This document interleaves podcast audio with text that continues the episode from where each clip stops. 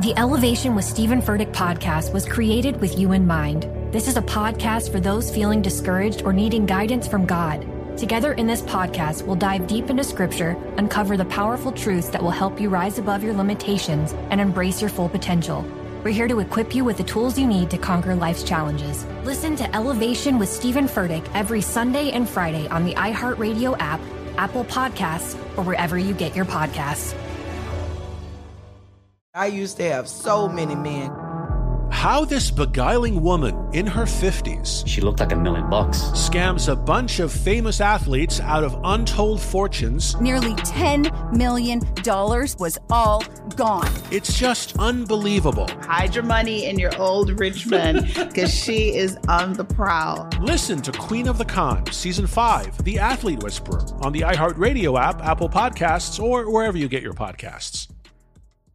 Oh, hi, I'm Rachel Zoe, and my podcast, Climbing in Heels, is back and better than ever. You might know me from the Rachel Zoe Project, or perhaps from my work as a celebrity stylist. And guess what? I'm still just as obsessed with all things fashion, beauty, and business. Climbing in Heels is all about celebrating the stories of extraordinary women, and this season is here to bring you a weekly dose of glamour, inspiration, and fun. Listen to Climbing in Heels every Friday on the iHeartRadio app, Apple Podcasts, or wherever you get your podcasts. I'm Diosa. And I'm Mala. We're the creators of Locatora Radio, a radiophonic novela, which is a fancy way of saying A podcast. Welcome to Locatora Radio Season 9 Love at First Listen. This season, we're falling in love with podcasting all over again. with new segments, correspondence, and a new sound. Listen to Locatora Radio as part of the My Cultura Podcast Network. Available on the iHeartRadio app, Apple Podcasts, or wherever you get your podcasts. Oh my God, it's so nice to see you. How's Mare? Mare's great. She's in Albuquerque right now visiting Michael while he's filming. Oh, back in Albuquerque. She's got some karma with New Mexico, huh? Oh, Albuquerque. Oh my God. Once I went to visit her in Albuquerque, and then I was on my show and I started just ripping Albuquerque to shreds. I was Oh like, that is God. a big lot of mistake dirt. And Albuquerque went nuts. Like, she had to do like three days of radio, local Oh radio in Albuquerque to apologize. And she's like, you need to issue a formal apology. I'm like, I will do no oh such thing. Oh my God, Albuquerque tried to cancel you. I know, I know. No, we love Albuquerque. Let's get it on the record that we love Albuquerque. I'm sure I'm performing there shortly, so I'll address it in person, you guys. Hello, I'm Minnie Driver, and welcome to Minnie Questions. I've always loved Proust's questionnaire. It was originally an 18th century parlor game meant to reveal an individual's true nature. But with so many questions, there wasn't really an opportunity to expand on anything. So I took the format of Proust's questionnaire and adapted what I think are seven of the most important questions you could ever ask someone. They are When and where were you happiest? What is the quality you like least about yourself? What relationship, real or fictionalized, defines love for you? What question would you most like answered? What person, place, or experience has shaped you the most? What would be your last meal? And can you tell me something in your life that has grown out of a personal disaster? The more people we ask, the more we begin to see what makes us similar and what makes us individual. I've gathered a group of really remarkable people who I'm honoured and humbled to have had a chance to engage with. My guest today is Chelsea Handler, an unfiltered voice in a world that feels like it's sometimes skewing more vanilla for fear of cancel culture. Chelsea is a true advocate of women in politics, and I've been to several events that she's hosted where I was given the opportunity to be educated and also be part of advocacy that is really affecting change.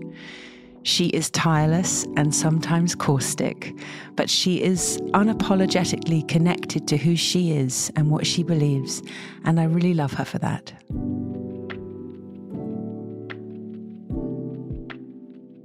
I'm going to start this off with when and where were you happiest, Chelsea? Hmm. When and where was I happiest? I think on stage, I would have been the happiest, probably at Radio City Music Hall I sold out four shows. And I remember the two shows going by so quickly that I didn't even remember what happened. And at the end of the night, my sister said, Did you experience that tonight? And I had so many people there, like my family, friends, relatives. And I did it. And she's like, Make sure tomorrow night you soak it in. Like you're at Radio City Music Hall. Like this is a dream come true. Make sure you don't miss that moment. And then the next night, I got on stage and I have a habit of like, you know, oh, stop, stop. Meanwhile, I'm, you know, I'm there performing for all the people who have paid to see me. And I'm like, what, me? like, it's so stupid. But I always like to stop applause. Like, if it becomes too much, I get embarrassed, right? I can't take a compliment in that way. And I went out on stage in my first show and I just let the applause keep going and going and going because people were so excited to be there and all my fans were there. And I just soaked it in. And I remember feeling such joy that I almost started to cry. And I was like, okay, now you have to go be funny. So fucking get your shit together or stop it. But it was a really happy moment because my sister told me to do it also. It's good when sisters remind you to be present. I mean, God, Radio City Music Hall is, it's like the Albert Hall to me. It's just like this incredible, iconic venue. But did you have that all the way through your life with like being on stage and that approbation? Because I know I did. It's like rocket fuel. Is that part of the engine? Yeah. Well, I mean, you find out that you're good at something, right? Yeah and that you're bad at all these other things. Yep. But all you have to find out is the good thing that you're good at. You know, you just have to find that thing for you. And when you find it, it's so good to be capable. You know, it feels so gratifying to be good at something and to have people clamoring to see you and wanting to see that live. I love that you embrace that because there are so many people who are just like, oh, you know, I just do it for the work and I just, I love it. And if I bring a couple of people peace, I love the fact that you're like, yeah, I want huge crowds. Yeah. I want to be good at it. I love being good at it. I've always loved that about you is the appetite that you have for what it is that you do because you do clearly love it. So, what quality do you like least about yourself? My vanity. Uh, do you really? Well, I mean, it's not an admirable trait in someone. I don't admire vanity in others. I detest it because I detest it in myself. So, yeah, I don't like it. I wish I didn't care about the way I looked. But I don't mean just physically. I just mean my vanity and everything. You know, I wish I didn't have my ego. I wish I could just be enlightened instead of ego driven. But it's a pretty enlightened point of view to acknowledge that. I mean, that's a weird nexus between your ego and then also being able to be the spectator looking at yourself going, shit, I wish I didn't have that. But there's wisdom in that, Chels. You have to have done some work to be able to observe that. That's true. I have done some work. I mean, that's just me, one cup of wisdom after another, Minnie. You know that. that's what I always say about you. Just Chelsea Wisdom Handler. Wisdom 2.0.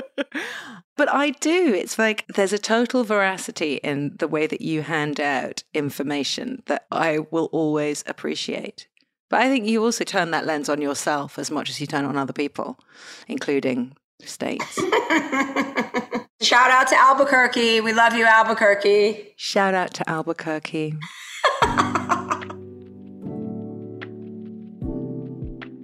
what would be your last meal? Spaghetti with clams, vongole with a white wine sauce is pretty much my favorite thing in the world, with a lot of Parmesan. Yum. Do you make that? No, I can't make anything, Minnie. I can make egg whites and I can toast a bagel. That's all I can make. Okay, so who makes your spaghetti and clams for your last meal? Uh, usually an Italian restaurant. So you'd be sitting by yourself? no, no, no. Well, yeah, ideally I would be. Yeah, not having to talk to anybody. I would have them deliver it at the very least. at the very least, I would eat it at my house.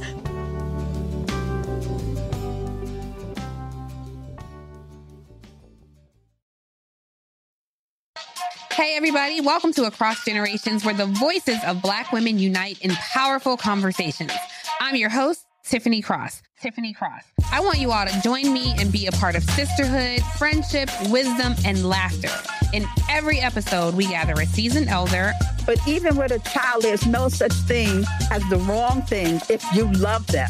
Myself as the middle generation. I don't feel like I have to get married yeah. at this big age in life, but it is a desire I have and something that I've navigated in dating. And a vibrant young soul for engaging intergenerational conversations.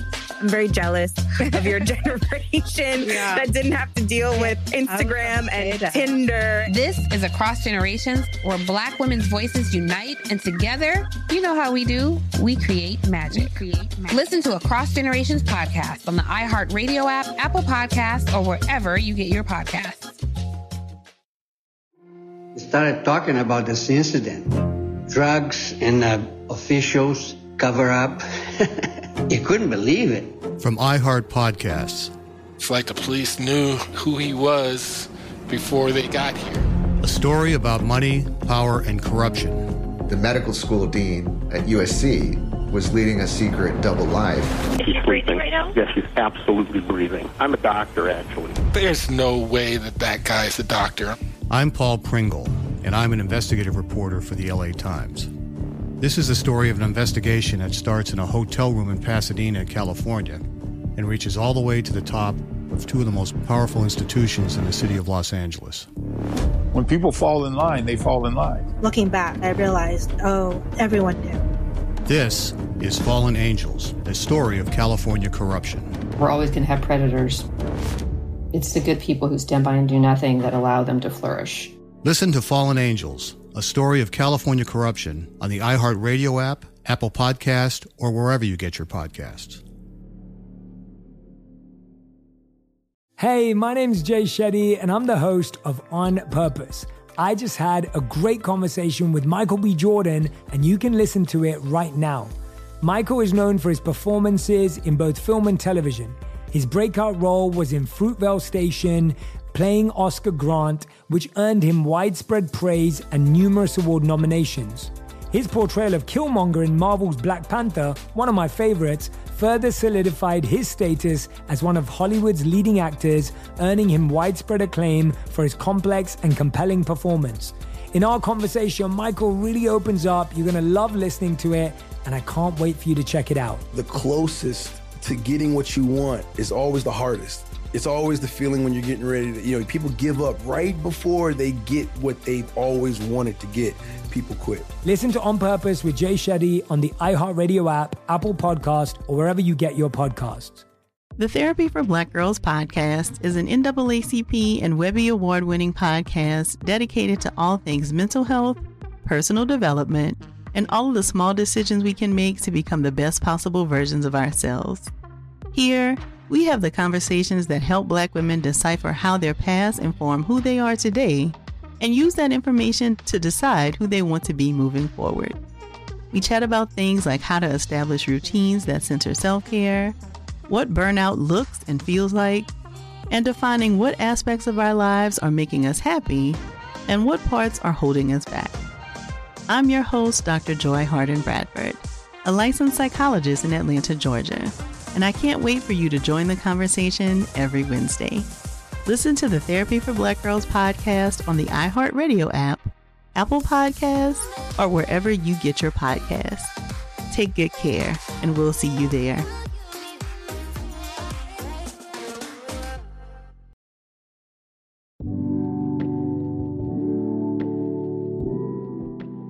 What relationship, real or fictionalized, defines love for you?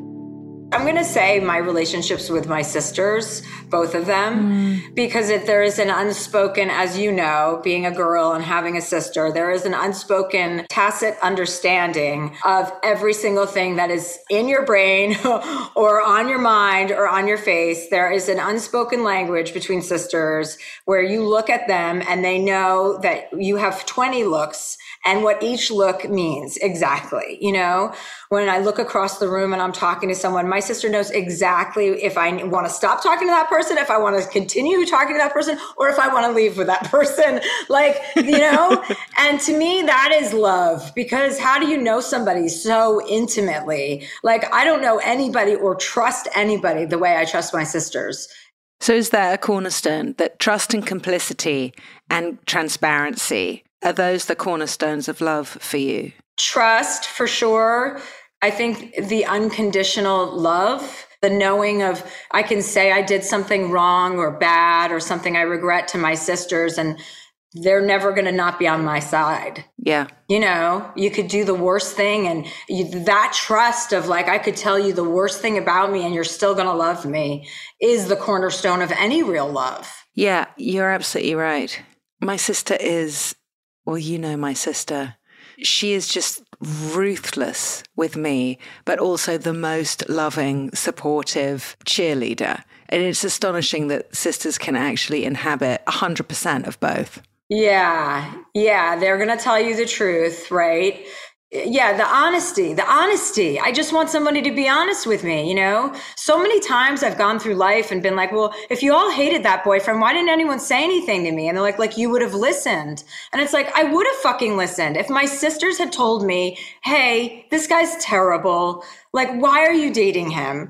I would have listened to them. I want the truth. I always want the truth. I don't want any veneer or sheen. I love your retro rage at your sisters. Like, why didn't you fucking tell me he was an asshole? It's like, it's your fault. It's like, you fuckers. Because I told my sister, we were all there, but I'm the ringleader of our crew. It was my brother and my sister. We're in New York. It was some fancy night where I was receiving some award at like the Glamour Awards or something. And we all had a few drinks and we all looked really pretty. And I looked at my sister and it just flew out of my mouth. And I said, You're unhappy and you're a bummer to be around. I said, You haven't been happy for about five years. I think you need to get divorced.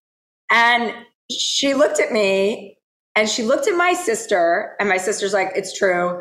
And she looked at my brother, and he's like, It's true. and she looked at all of us, and she's like, Okay. And she went and she drove home the next morning and she had to fly to Paris for two weeks for some work thing. And she came home and she told her husband they were splitting up and they were getting divorced. And she says to me always, I didn't know I was acting like that until you told me. So when I had my relationship with the aforementioned gentleman I was just referring to years later, and she didn't say, Hey ho, you're dating an asshole. I was like, Hey, remember when I told you to get divorced and you said that was the most meaningful thing you've ever heard from us? And she said, Well, you weren't getting married. I was like, So you were going to wait until I got married to this asshole to tell me not to marry him? Wow. Anyway, it's important to be honest with people. And I love my sisters. That's the moral of that story. Are they all like you? No. No. No. Is there a hierarchy?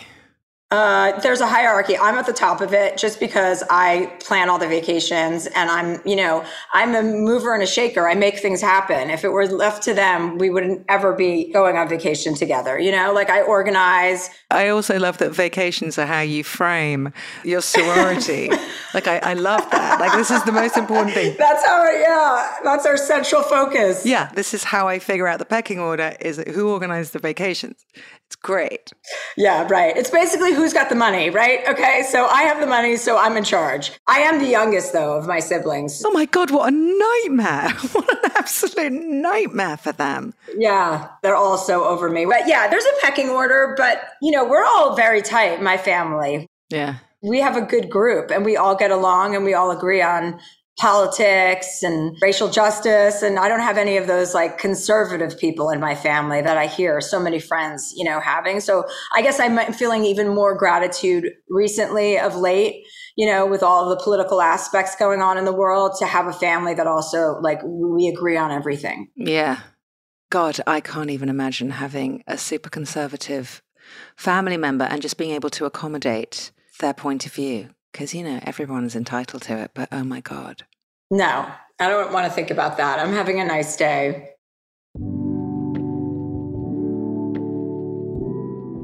In your life what can you tell me has grown out of a personal disaster? I guess my last serious relationship which now is many years ago It was pretty hectic and pretty volatile. Like, you know, when people bring out the worst in you, we brought out the worst in each other. He certainly brought out the worst in me. I probably brought out the best in him.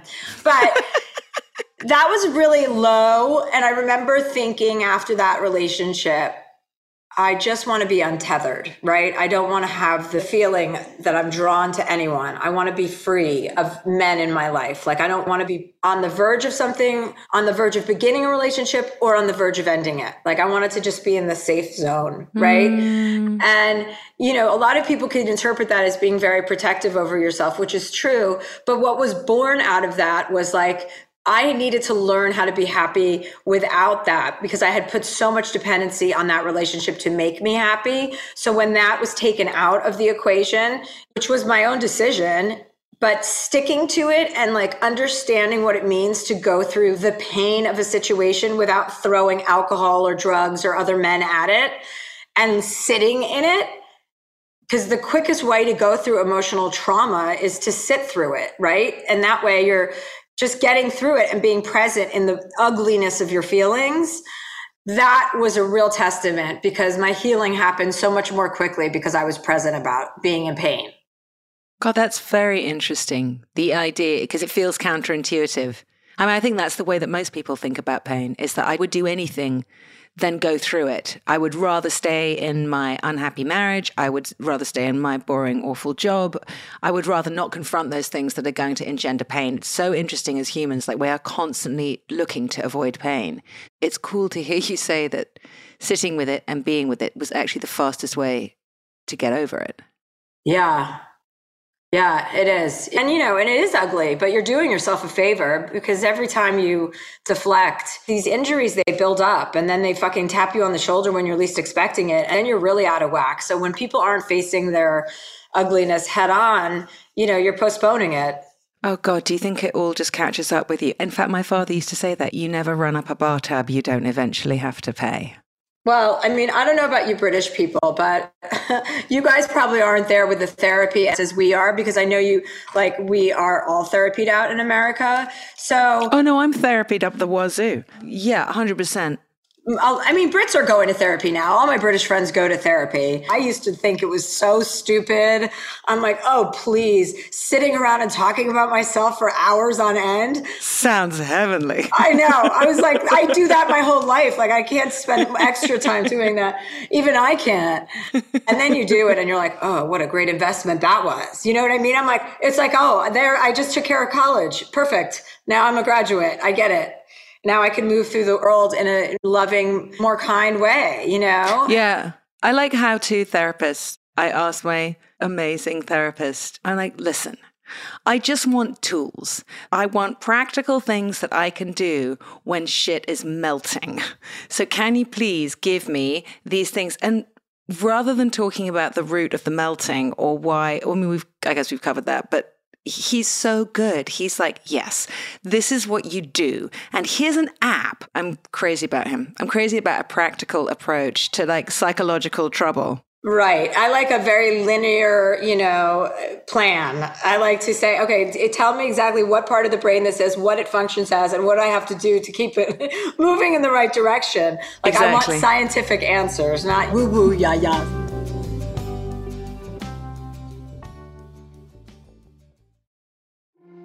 Started talking about this incident. Drugs and uh, officials cover up. you couldn't believe it. From iHeart Podcasts. It's like the police knew who he was before they got here. A story about money, power, and corruption. The medical school dean at USC was leading a secret double life. She's breathing right now? Yes, she's absolutely breathing. I'm a doctor, actually. There's no way that that guy's a doctor. I'm Paul Pringle, and I'm an investigative reporter for the LA Times. This is the story of an investigation that starts in a hotel room in Pasadena, California, and reaches all the way to the top of two of the most powerful institutions in the city of Los Angeles. When people fall in line, they fall in line. Looking back, I realized, oh, everyone knew. This is Fallen Angels, a story of California corruption. We're always going to have predators. It's the good people who stand by and do nothing that allow them to flourish. Listen to Fallen Angels, a story of California corruption on the iHeartRadio app, Apple Podcast, or wherever you get your podcasts. Hey, everybody, welcome to Across Generations, where the voices of Black women unite in powerful conversations. I'm your host, Tiffany Cross. Tiffany Cross. I want you all to join me and be a part of sisterhood, friendship, wisdom, and laughter. In every episode, we gather a seasoned elder. But even with a child, there's no such thing as the wrong thing if you love them. Myself, as the middle generation, I don't feel like I have to get married yeah. at this big age in life, but it is a desire I have and something that I've navigated in dating and a vibrant young soul for engaging intergenerational conversations. I'm very jealous of your generation yeah. that didn't have to deal with Instagram and that. Tinder. This is Across Generations, where Black women's voices unite, and together, you know how we do, we create magic. We create magic. Listen to Across Generations podcast on the iHeartRadio app, Apple Podcasts, or wherever you get your podcasts. The Therapy for Black Girls podcast is an NAACP and Webby Award winning podcast dedicated to all things mental health personal development, and all of the small decisions we can make to become the best possible versions of ourselves. Here, we have the conversations that help Black women decipher how their past inform who they are today and use that information to decide who they want to be moving forward. We chat about things like how to establish routines that center self care, what burnout looks and feels like, and defining what aspects of our lives are making us happy and what parts are holding us back. I'm your host, Dr. Joy Harden Bradford, a licensed psychologist in Atlanta, Georgia, and I can't wait for you to join the conversation every Wednesday. Listen to the Therapy for Black Girls podcast on the iHeartRadio app, Apple Podcasts, or wherever you get your podcasts. Take good care, and we'll see you there. Hey, my name's Jay Shetty, and I'm the host of On Purpose I just had a great conversation with Michael B. Jordan, and you can listen to it right now. Michael is known for his performances in both film and television. His breakout role was in Fruitvale Station, playing Oscar Grant, which earned him widespread praise and numerous award nominations. His portrayal of Killmonger in Marvel's Black Panther, one of my favorites, further solidified his status as one of Hollywood's leading actors, earning him widespread acclaim for his complex and compelling performance. In our conversation, Michael really opens up. You're going to love listening to it, and I can't wait for you to check it out. The closest to getting what you want is always the hardest. It's always the feeling when you're getting ready to, you know, people give up right before they get what they've always wanted to get. People quit. Listen to On Purpose with Jay Shetty on the iHeartRadio app, Apple Podcast, or wherever you get your podcasts.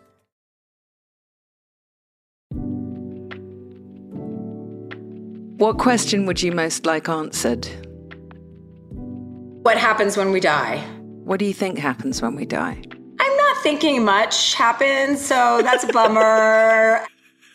Wait, are you hoping that the answer to the question is going to be more interesting and glamorous than like you? I don't think it's anything. I think it's just like dust in Albuquerque. I mean, I just, I don't think there's much. I'm hoping that I'm wrong and that, you know, we go off into la la land and decide what we're going to do next or if we want to become a bird or a feather or a person.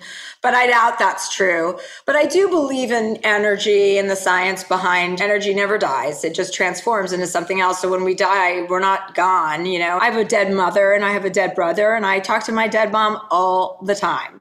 I talk to my dead mom all the time as well. Do you have a sign for your mom? Oh my God, that's so weird. Whenever I talk to her, a bird flies by. Yeah, that's a common sign, a bird for your mom. Is it? Yeah, yeah, that's the, how they come back. There's all these signs, you know, if you talk to these new agey people, they talk about like different ways to know. But I was instructed to just pray and talk to my mom and ask her for a sign in the form of mine is an orange. My mom just reminds me of citrus because I love oranges and they're juicy and squeezable. And my mom was juicy and squeezable. Mm. And I, whenever I ask for an orange, I get one. And I was skiing in Whistler this Christmas. I was there for like three months this year because of COVID. I just stayed there. And I skied and skied and skied. And on my birthday, there was a little orange at this tree where I stopped to smoke a joint in the middle of the day. I sat down and I saw an orange. You know, I believe in that stuff. I believe in signs and energies, and there's something bigger at play here than any of us will ever know about, you know. But I do hope that it's not over, but I'm sure it is. well, I think the vanity's going to be over, babe. But I do. I mean, my mum died very recently. I still feel so connected to her, but I don't know if that's just the shock of her being gone or if it's actually this tenable energy. But I like to think it's that. And why not believe in something? You know, why not believe in it? Because we all know that, you know, manifestation is a real thing too, that is like proven, you know, thinking things into being without being like corny and hokey about it. Like if you're on the train headed in a certain direction, you're going to get there. So all of it works. And if you believe in stuff, it makes it more true and it makes it more real. Like I saw this thing on Instagram the other day. This guy's brother died when he was 27. And when he was a little kid, he had posed in this like Frito Lay print ad as like a six year old. And right before he died, he sent his brother a picture of him next to the truck going, remember when I did this? He was murdered. There's only one truck with that picture on it in all of Israel. I think that's where they live. And on his 30th birthday, his brother was driving and the truck passed him. And it's like, that could be a coincidence, but it's not. Like, I do believe in things like that. You know what? I do too. I also, it makes me think about, you know, how when you ask about reincarnation and people always think that they were like an Egyptian pharaoh? Like, I actually love that. No, some people are just remembered by Frito Lay and oranges and birds. and it's very simple. And don't start getting uppity about what you think you were. I really like how fundamentally human Frito Lay, oranges, and birds, even though they're avian. But you know what I mean? Like, I like that. Avian.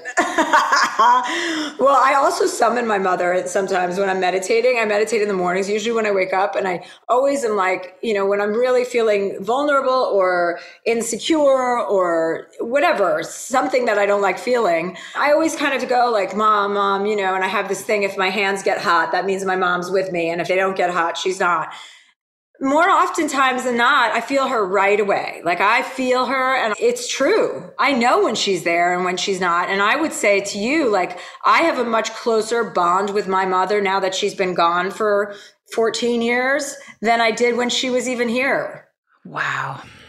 I was talking with someone on the podcast the other day that nobody talks about this relationship that begins with the person you love after they're dead that it grows and it changes and it becomes something else. Like that's really interesting that you would say that because that confirms my belief that, you know, it's true. There's evolution even after they're dead. Yeah, yeah, it's definitely true. Because then we also gain a better understanding of our parents, right? Like we also, after they're gone, we start to like grow into them more. We start to understand them and where they were coming from. Totally. I think about my mom, what she was my age. She had six children living with my father in New Jersey, who was a used car dealer. Like, you know, we grow up, we're not even thinking about our parents like they're their own people, even until we're, you know, in our 40s. Then we're like, oh, yeah, I wonder what their childhood or their perspective must have been like. So imagine how much more you're going to get to know your mom now that she's gone because your interest is even piqued higher, you know? Yeah, that's really interesting. And you're right, they're gods. I mean, they're just these superhuman creatures, I think, when they're your mom. But in a way, they become more human when they're dead. Yeah.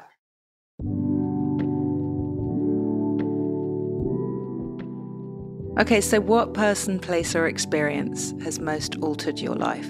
Ayahuasca. I did ayahuasca in Peru. Did you? With like a guide? I did a guide. It was a special on Netflix. It's called Chelsea Does Drugs. Oh my God, I've got to watch that. Oh yeah, you've got to. It's so good. So I went to Peru. I brought two friends, and we did. I had a shaman. It was you know very professional. We were filming it for Netflix. I did this whole docu series about things I knew nothing about. Did they film you throwing up from the ayahuasca? Oh yeah, oh yeah, that's on there. Jesus. So they were like, okay, you're going to Peru, and you're gonna shit your pants possibly and vomit. And I was like, I, I'm so down with that. I'm like, I am not gonna shit my pants because I'm not a beginner. I'm an advanced drug user, and I will not blow up a good time. So I went down there. My two friends, they were wrecked. Like they had oh such oh intensely emotional experiences that I couldn't even get high the first time because I had to take care of my friends. Like they were having a really hard time bawling, vomiting, and my high just kind of got muted. the next night, the shaman was like, hey, you can't have all these people around. You gotta shit your pants. Tonight's the night. And yeah, I'm gonna get you to shit your pants. Tonight is the night, sister. And so I was like, oh, fuck. So I do the ayahuasca alone with him. And we're in a room with less camera crew. Everything's a little bit more staid. He gave me a double shot this time. And I had the most intense psychedelic experience. And I've done all psychedelics. This was different. This is a spiritual healing drug. So you basically are shot out of your life. You are able to look down at your life, like you're looking down at yourself. And it gives you all, it's like a phantasmagoria of imagery from your childhood. For me, it was me on the beach with my sister in Martha's Vineyard, us in kayaks flipping each other over. Like playing out real scenes in like flashes, you know, like an iPod shuffle. So it was like flashes of imagery. And then there was a bathing suit that she was wearing, which was the real bathing suit that she wore. Like there are real memories that are so repressed in your memory bank that you never think of them. But like my childhood dog was running on the beach with us. And I was like, oh, there's Muttley. And I'm like, oh my God, this is crazy. These are real memories. And it was this voice, and it was just saying, Your sister is your sister. There is no one that has known you in the way that your sister has known you, you have to treat her with kindness. She is not you. You want attention and you are loud. That's not what she wants. Stop trying to make her into something she isn't. And it was as clear as day because I just didn't understand my sister. She wanted to live in New Jersey and be a housewife and raise her two kids. And like I wanted her to be something that she wasn't and she wanted to be a wife and she wanted to have kids and she wants to live in the suburbs. That's her. And I had always kind of projected my own ambition onto her and been displeased with her lack of ambition or lack of drive. And it was in that moment I was like, "Oh my god." It was literally like a serious therapy session. It's really interesting how consciously your sisters are your North Star and the thing that defines love for you. And also in your subconscious, under hallucinogenic drugs, they are also your North Star and the place of love and what you're being asked to explore. I mean, that's some pretty deep karmic relationship right there. Yeah, yeah. Wow. That was a good analysis, Minnie. It, but it's true. I like what you said. I think that makes a lot of sense. Yeah. Why wouldn't the subconscious be married to the conscious, right? Obviously. A hundred percent. So wait, but did you shake your pants? no, I never shot my pants. The shaman shot his pants actually twice during my own ceremony and didn't get up to go to the bathroom. So I was like, excuse me, sir, I think you need to go to the bathroom. I'm pretty sure you need to go. I couldn't believe this guy. I just don't think I just don't think I could ever do it because of that. I just can't. I just can't get my head around how there can be a spiritual experience attached to shitting my pants. I know. I was more worried about the vomiting because I really do not like to vomit. Really? Oh, I could do that because I don't like the feeling of being nauseous. But with ayahuasca, it wasn't like that. It was more for me. It was intense. You were sick and it came out right away, and that was it. I threw up once and I was done. And then I felt fine. It's interesting you would put yourself in a situation of not being in control, Chelsea, because that is also clearly evident that you marshal your life around you. Why did you want to go and do ayahuasca? Like, what was it that you were looking for? Well, no one had done it at that point on camera, ah. and I had, you know, I was doing a docu series for Netflix, and I just thought I'm really open to drugs because I have such a healthy disposition. I don't get crazy or, or emotional or fucked up. Like I usually respond to everything pretty well and I go into it with like, you know, a positive outlook. Like I'm going to have a good time. This is going to be a learning experience. And I don't operate out of fear. And I think that makes a big difference about doing drugs. If you're fearful, the results are not going to be great and you can't fake not being fearful. If you're fearful, you are. But if it, that is controlling your experience, then you're not going to have a good time. You know, I wanted to do ayahuasca because it was something that kind of did scare me because I just was like, oh, this seems like eight hours of vomiting. And then there's all this kind of snake imagery that is affiliated with it. And I'm really, I have a, a phobia of snakes. So I thought, oh, I can kind of address my phobia. Maybe I'll like have to fucking get it all out of my system and I won't be scared of snakes turns out n- nothing about snakes happened for me. So mm, it was all about your sisters, no snakes. Yeah, right. Love, I can't believe that we've come to the end I love you so much. I really do. I love you too, honey. I appreciate you and thank you so much. I'll see you soon. Yeah, I'll see you soon. Yeah? All right, darling. Chelsea has a podcast called Dear Chelsea, where she answers listeners' questions with advice that is both hilarious and accurate, and also maybe not what the person asking the question was expecting. Her new HBO Max special, Evolution, is also now streaming. Minnie Questions is hosted and written by me, Minnie Driver. Supervising producer, Aaron Kaufman. Producer, Morgan Lavoy. Research assistant, Marissa Brown. Original music, Sorry Baby, by Minnie Driver. Additional music by Aaron Kaufman. Executive produced by me, Minnie Driver. Special thanks to Jim Nicolay, Will Pearson, Addison O'Day, Lisa Castella and Anik Oppenheim at WKPR, Dela Pescador, Kate Driver and Jason Weinberg, and for constantly solicited tech support, Henry Driver.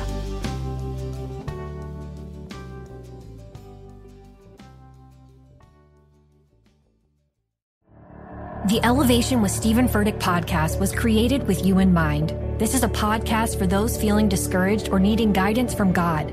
Together in this podcast, we'll dive deep into scripture, uncover the powerful truths that will help you rise above your limitations and embrace your full potential.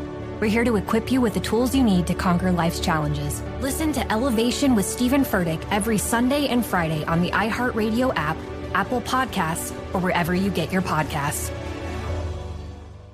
Get emotional with me, Radhi Devlukia, in my new podcast, A Really Good Cry. We're going to be talking with some of my best friends. I didn't know we were going to go there on this.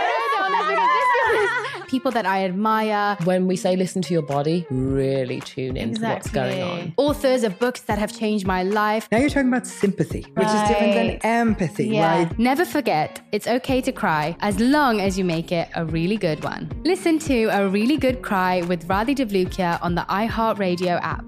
Apple Podcasts, or wherever you get your podcasts. Oh, hi, I'm Rachel Zoe, and my podcast, Climbing in Heels, is back and better than ever. You might know me from the Rachel Zoe Project, or perhaps from my work as a celebrity stylist. And guess what? I'm still just as obsessed with all things fashion, beauty, and business. Climbing in Heels is all about celebrating the stories of extraordinary women, and this season is here to bring you a weekly dose of glamour, inspiration, and fun. Listen to Climbing in Heels every Friday on the iHeartRadio app, Apple Podcasts, or wherever you get your podcasts.